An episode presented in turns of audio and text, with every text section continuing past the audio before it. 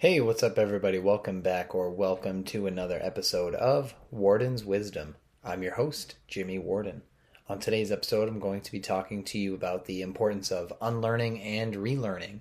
And this podcast is inspired by the blog post that I wrote a few months ago about the importance of unlearning and relearning, which was inspired by Adam Grant's recent book, Think Again. Uh, it's very insightful, very eye opening and mind opening. So I highly recommend Adam Grant's book, Think Again. Uh, and so, without further ado, I will be talking a little bit about what is unlearning and relearning, uh, as well as how we can kind of go about that process. So, uh, let's get into the show. But before that, a quick word from our sponsor.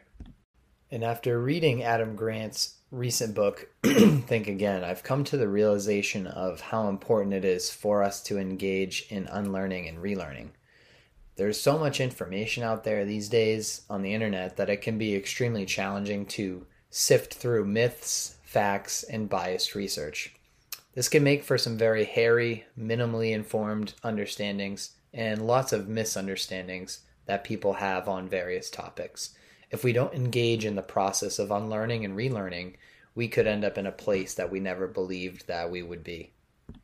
Let me first take some time to explain what it means to unlearn and then relearn. So, first, it's a process that people engage in to challenge their previously held beliefs, their previously held thoughts, and previously held knowledge on topics that are held near and dear to their hearts. It is the process that we take part in when we try to examine our preconceived notions by analyzing information that we don't agree with. Excuse me. In an analogy, it can be thought of as updating our brain.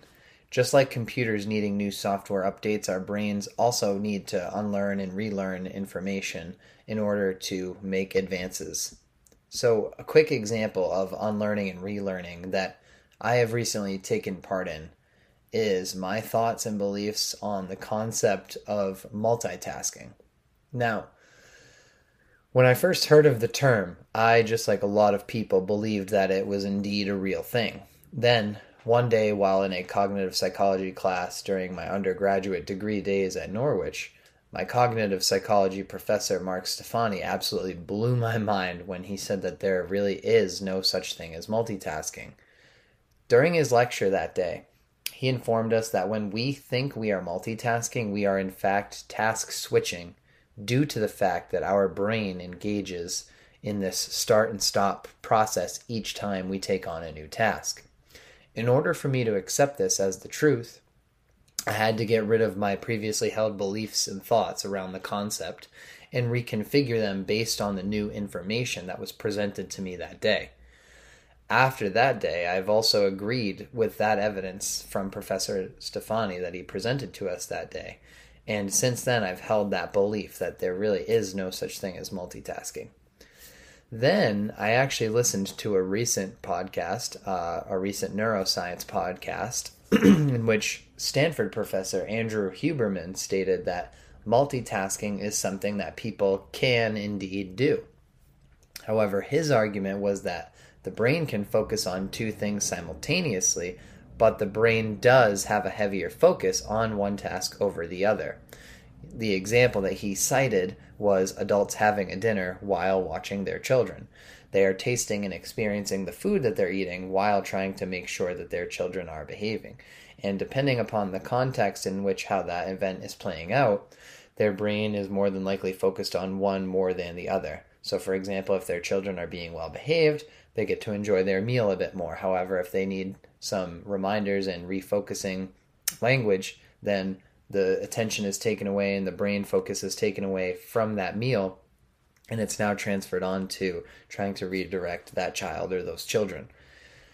And so, after hearing that podcast, I, I had to really rethink my beliefs around multitasking. So, I went to the research, and after navigating through multiple articles with links to scientific studies, I came back to the conclusion that I believe multitasking really does not exist. Because it made me see, after going through the research and rereading and rethinking, it made me see the flaw in Huberman's thinking. Because he even stated that the brain is more focused on one thing than the other, in the example that he stated, which is a lot like that concept that Professor Stefani taught us that day, along that along with many other psychologists for that matter, where they state that the brain is merely focused on one thing, then it switches its attention to something else. So therefore, in that case of Huberman, the adults again were mostly focused on their meal until the children or child did something that needed their attention. Now, some people might be asking, why should we unlearn and relearn? My thoughts and my beliefs are what they are, and I don't need to change them. But one reason that we should all try to engage in the process of unlearning and relearning is the fact that the world around us is constantly changing, both for better or for worse. This is happening at a lightning fast pace, and there are no signs of slowing down at all. If we don't try to keep up, we could very easily be left behind. Even Adam Grant states in his book that the accelerating pace of change means that we need to question our beliefs more readily than ever before. Vintage records, classic cars, and antique clocks might be valuable collectibles, but outdated facts are mental fossils that are best abandoned. So essentially, if you're really caught and stuck in a mode of thinking that's essentially outdated, it's not necessarily going to be relevant today, nor will it be relevant as we move forward, just because of how vast, vastly different times are now versus how they were back then. Now, a prime example of this is from Grant's book, when he actually tells a great story about the former CEO of BlackBerry. I believe it's pronounced Mike Laz-. Mike Lazaridis, I believe is how it's pronounced. Anyways, so his first crack at the smartphone industry was his invention of the BlackBerry, which was the first device of its kind that had the ability to send and receive emails. Therefore, its profits absolutely blew up upon its initial release in 1999 because it was the only device of its kind in that year. However, BlackBerry's success was very short lived as their profits over the next several years quickly plummeted due to their failure to adapt with the times. Other devices like the iPhone were much more innovative in their approach in the smart in terms of how the smartphone is built, as they added features like touch screens, applications, and an internet browser. While Black, uh, BlackBerry CEO Lazaridis stuck to his guns and kept the features of the BlackBerry the same despite the fact that employee requests as early as 1997, so two years before the actual release of the BlackBerry, employees requested to add an internet browser to the phone. Unfortunately, that didn't happen. As a result, BlackBerry became obsolete in the smartphone industry because of their CEO's failure to adapt and change his thinking. Another reason that we should try to engage in unlearning and relearning is the fact that it will result in us having a broader, more open perspective on many topics. Over time, we'll gain more insight to the ideas that we thought we knew, as well as the ideas we genuinely didn't know.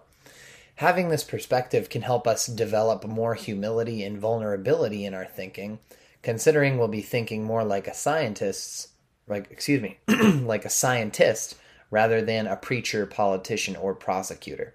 These are ways of thinking that Grant cites in his book. The scientist is the skeptic that digs deep for answers by searching for evidence, especially that which challenges their bias. Excuse me, especially those uh, which challenge their bias. Meanwhile, the preacher just preaches their preciously held thoughts and beliefs on specific matters, unwilling to change their mind because their thoughts and beliefs are essentially gospel. Not only that, but preachers are also very quick to prosecute and really point the finger at the thoughts and beliefs and information that disprove their stance. This is what people do when attacking arguments, as they attack the small parts of the other argument in order to prove that argument is wrong. This is also when the politician comes into play, as they try to sway the neutral folks into agreeing with their side of the argument as a result of preaching their cherry picked facts and prosecuting small parts of the other side's argument. When we actually unlearn and relearn, we are attempting to get rid of our biases that lead to the vicious cycles of preaching, prosecuting, and politicking. The reason for this is due to the fact that one needs humility in order to get rid of preconceived notions and be open to change. There was even a note in Think Again that states The root of humility comes from a Latin phrase that means of the earth. Therefore, having humility is a way for us to be grounded as humans. If we are wanting to evolve our thinking and transcend our thoughts and beliefs based on evidence, we must allow ourselves to grow our roots rather than let them rot. This results in becoming more thoughtful with seeking evidence that doesn't have confirmation bias or desirability bias. These two types of bias tend to stand in the way of our ability to change our thinking, along with the ability to engage in metacognition, which is thinking about our thinking. Confirmation bias is when we seek evidence that supports our previously held thoughts and beliefs. So, this is how the cycle of preaching, prosecuting, and politicking begins. And desirability bias is when we believe in what we think others want us to believe in. This is how politicians are actually able to sway people, where they create a sense of desirability with their explanations of how their, if elected, plans will improve the world. That message of improvement also speaks to specific groups of people, and those specific groups of people to confirm their bias about how the world could improve, which makes those people believe that that is what is best for them and others, so as a result, they vote for that politician. However, if we want to make true changes and start to advance in our lives, we must actively challenge our own thoughts and become more thoughtful in what we think we know and be willing to engage with what we don't know. Now, in terms of how we can go about unlearning and relearning, first and foremost, it starts with the choice to engage in that process. That means taking the time and effort to actively pursue information that does not agree with what we think we know. This is how we challenge our current mode of thinking and believing. With that said, that means we need to try to let go or at least challenge both our confirmation bias and our desirability bias. Once we start to do this, will recognize that there can be a plethora of information that challenges our views. If we come across this, it is important to accept the evidence as such, especially if it is legitimate evidence that was gathered through well crafted research. Considering scientists are paid to be skeptical, most tried to design studies to remove their own bias and confounds that would sway the data in favor of their bias. This is also why it is important to gather information from legitimate resources, as well as check the credibility of those resources that we're using to gather information. This proves to be a challenge to a lot of people because it truly does take some extra time and effort that we don't always feel like we have. We are constantly on the move or tackling tasks at work and even at home, often feeling like there is no time for anything extra, especially if it is something that we are not motivated to do. Another reason why this proves to be a challenge for a lot of people is that there tends to be a lot of emotional attachment and a sense of self that comes with our thoughts and beliefs. This turns into an identity crisis when we challenge our previously held beliefs because we could have thoughts like, there's no way I could have been wrong this whole time, or these are my thoughts and beliefs, or this is my knowledge. Almost as if somebody is taking a part or all of us away. However, this is essentially how confirmation bias manifests. We absorb some knowledge on a topic and it becomes a part of us. Then we are challenged on that topic. Then, when we are challenged on that topic, we feel like we are under attack by people that don't know as much about the topic as we do. Meanwhile, if we can truly recognize the value of unlearning and relearning, we just might be able to have the strength to persevere and push through despite some of the challenges that stand in our way. When we update our thinking, we are actually updating our sense of self and becoming more wise in the process. Using the computer analogy, we are improving our cognitive software when we unlearn and relearn. We are putting the old files that we no longer need in the trash and replacing them with new, updated ones. We are allowing our mental hard drive to function in more effective ways than before. Our character will grow too, as traits like courage and authenticity take center stage. Our courage will grow because that is what it takes to admit when we were wrong or don't know something and willing and be willing to change our minds. It also takes courage to actively explore the depths of what we don't know because it is uncharted territory with no roadmap for navigation. Authenticity will also shine through, as we'll be able to admit our faults and be willing to correct them for the greater good. Now, there's often the question of what if others don't agree with the process of unlearning and relearning? When we come to this challenge, it is important to consider how much we how much value that that person or those people bring to our lives.